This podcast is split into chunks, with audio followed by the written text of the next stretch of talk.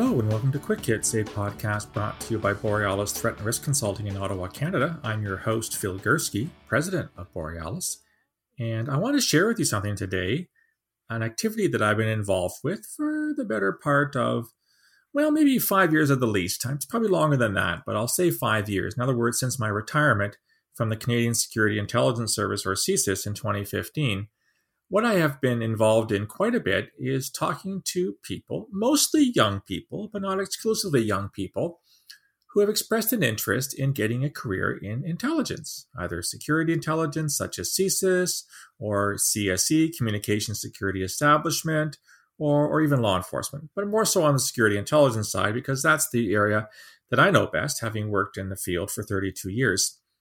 And I have found that a lot of people have written me, and either they emailed me or they DM'd me or they got me on LinkedIn, and they've said, I really want to look at the possibility of having a career like yours. And can you help me understand what it takes to get there? And I have to admit to you, this has become one of the most pleasant, enjoyable things I do in my so called retirement from the security intelligence world. I love talk, talking to people about my career, insofar as I can, obviously. You've probably noticed by now that this being almost the middle of 2020, I'm pretty open about what I did and didn't do when I worked for CSIS and CSE, with some restrictions, obviously. But I do tend to be rather open with the world of intelligence, especially the world of intelligence here in Canada, what it means and what it was like. And I also really enjoy helping people get the education background or other types of, of skill sets that put them in a fine place to perhaps join me in having a career in security intelligence. As I say to everybody who cares to ask, and this is becoming an old phrase that I'm maybe getting a little bit tired of, but it's still necess- it's still never, nevertheless very true. I had a career that, with very, very few exceptions, I couldn't wait to get to work every morning for 32 years. I loved my job. I loved most of the people with whom I worked. I liked the challenges. I liked the access. I liked the importance of what we were doing. I liked the impact of what it was. And so I'm more than happy to share my experiences with people who are seeking a similar career, a similar pathway to a, well, I, I call it a vocation. Some may think that's a bit of an exaggeration. We tend to think of vocations as religious in nature. But I see, I see what I did for 32 years as, as a vocation. I enjoyed it so much, and it meant a lot to me. I put a lot of work into it, a lot of you know blood, toil, sweat, and tears, whatever the the whatever Winston Churchill said.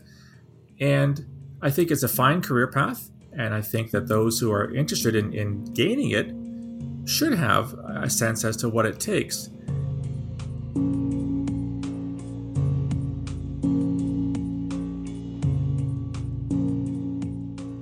What I tell people when they ask me, what do I need to do to get a career at CSIS or a career at CSE?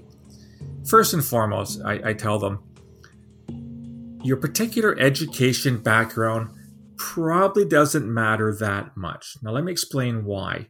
Now, I know things have changed in 40 years, but when I was first hired by Communication Security Establishment, CSE, way back in 1982, I was finishing up my master's degree at the University of Western Ontario in Spanish. And I happened to have two or three other languages at the time. And my linguistic prowess was what I think garnered or attracted CSE's interest in the first place. And I went on to work as a multilingual analyst for 17 and a half years, working in 12 different languages.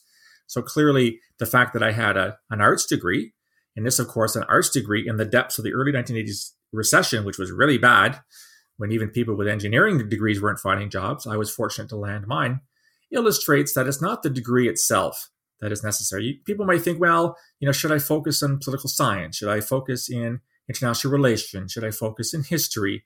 Should I focus in, I don't know, intelligence studies, insofar as there are university campuses which have credible intelligence studies programs? I'm not sure exactly how many that would be. And I tell them, not really. I mean, short of having an advanced, a PhD in basket weaving, any degree that you have is probably a good thing. And it does seem that nowadays most security intelligence services are requiring a at least a, an undergraduate degree. In the old days, high school was good enough. That's no longer the case. But it seems to me that most young people are getting at least BAs anyway, so that shouldn't be a problem. So it's not the, the nature of the degree which is important. To me, what would signal someone as a prime candidate, somebody which a security intelligence service like CSIS, like CSE, would look for and would be impressed by are the following characteristics in no particular order. A passion for knowledge, a passion to learn more, a, an admittance that you're not always right, the maturity to say, I don't know, but I'll find out to the best of my ability. A skill in, in being able to go through copious amounts of information. We used to call it drinking from a fire hose because that's exactly what it was. Now I can't imagine what the volumes are like in, in security intelligence because they were massive when I was there. And I was even the head of collection and data flow management at CSE in the late 1990s. The degree to which the collection platforms have increased is, is something which just it boggles my mind. I have no idea how big it is. But as an intelligence analyst, you have to be able to wade through these reams and reams and reams of information and extract what is of value, what meets intelligence requirements, and perhaps most importantly, to synthesize that intelligence, the information, into very, very short packages. What intelligence analysts do not do is write theses. They don't write 30 page papers. They write, write two to three pages maximum. Why? Because that's what customers are going to read. You try to get a, a, a time with a prime minister or a minister or a senior ADM or whatever in a Canadian government and you plop down a 30 page paper in front of them, they will show you the door pretty damn quick. They don't want to read 30 pages, they want to read one or one and a half. So the ability to narrow things down to a very, very few number of pages, hit the main points, write concisely, write clearly is absolutely paramount.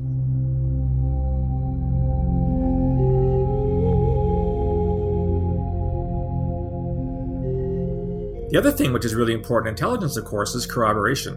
The ability to look at a piece of information and in trying to determine how truthful it is, or whether or not the person providing is lying, to find out other sources. Just because source A says the sky is falling doesn't mean that that's true. Source B may say something completely different. So corroborating information is absolutely critical, I think, in the intelligence world.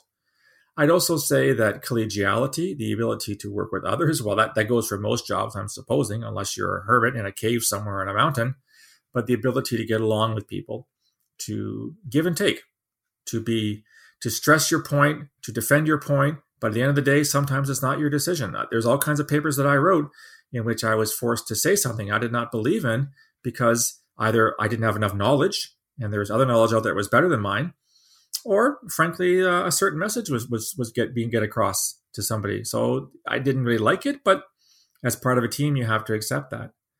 I also think that you have to really be someone who is willing to learn constantly.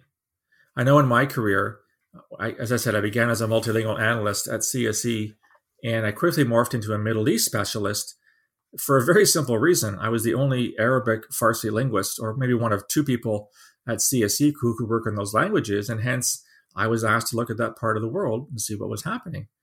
I morphed that interest in the Middle East after 9 11 into an interest in Islamist extremism and terrorism. And then basically even narrowly uh, sort of focus that further on what was happening here in Canada, why Canadians were becoming jihadis, why Canadians were joining Al Qaeda, why Canadians were joining Al Shabaab or Islamic State or whatever, why they were planning attacks here in Canada. So you have to have an openness to learn because things change. And let me give you a very prime example of this. Remember the Cold War? Well, I do, because that's when my career started. And everything was Soviet Union this, Soviet Union that. Well, eventually the Cold War ended and the Soviet Union was dissolved. And we had a lot of people that worked for us at CSE who were Russian linguists and very good Russian linguists. But it turned that it turned out that the requirements simply weren't there anymore. We didn't need to know as much about the Soviet Union because it wasn't there anymore, or the rump Russia that replaced it, as we once once needed to. And hence, a lot of people who had a very narrow skill set, they were very good Russian linguists, but not much else, didn't have a job. And a lot of them got very handsome buyouts because they're nearing the end of their careers anyway. And they were said, look, at we just can't use your skill set right now. So you have to be open open to to acquiring new skills, uh, to acquiring new knowledge, and to just be curious. Be curious about a lot of things. It certainly has lasted me the better part of 40 years. As you can tell, those that follow me, I'm still blogging, I'm still podcasting, I'm still doing media interviews. But all that requires work. I don't wake up in the morning with all this knowledge in, you know, in my head. I have to read what's happening in the world and reflect upon it. What does this mean? What does it not mean? How, how accurate is it? What are the implications? So I think if you follow these very, very simple, I don't know, pieces of advice, I guess I'll call them, you do stand a good chance to uh, gaining the interest of a, of a security intelligence service like CSIS or CSE. And if you are successful, you will have your frustrations. I certainly had my frustrations over 32 years. But at the end of the day, I go back to that thing I said at the, at the outset of the podcast. You will have a career where you probably won't be, be you probably will be in a position where you can't wait to get to work in the morning. It's that exciting. It is that taxing. It is that fascinating. It is that important. And I think you will you will feel a sense of accomplishment if you gain this. And so, to anybody li- listening out there, I'd love to have a more one to one conversation with you uh, on these notes. I've talked to dozens of people, probably hundreds over the past five years, who've expressed an interest in careers in this field. And if you're one of them, reach out to me. You can reach me on a variety of platforms. You can reach me on email, borealisrisk at gmail.com. You can also reach out to me on Twitter at borealisaves, or I'm on LinkedIn, and I'm also on Facebook. If you like the content of this podcast and the other podcasts that I do and the other blogs that I do, like Today in Terrorism and an intelligent look at terrorism and perspectives, you can certainly subscribe to all the content that I produce. Simply go to my website, www.borealisthreatandrisk.com, find the subscribe button in the upper right hand corner, click that, put in your e- email information, and you'll get a daily digest free of charge to your inbox every morning. I hope to hear from you soon with your own stories, and I'll talk to you again in a bit. Until then, Stay safe.